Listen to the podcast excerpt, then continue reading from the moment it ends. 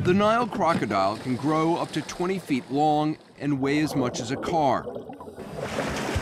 They're patient and stealthy killers that drag their prey into the water where they drown and dismember them. Hundreds of people are killed every year. Yeah, okay. Anderson, good. Let's go. Okay. So why would we go diving with them? To learn more about Africa's largest and most feared predator, face to face.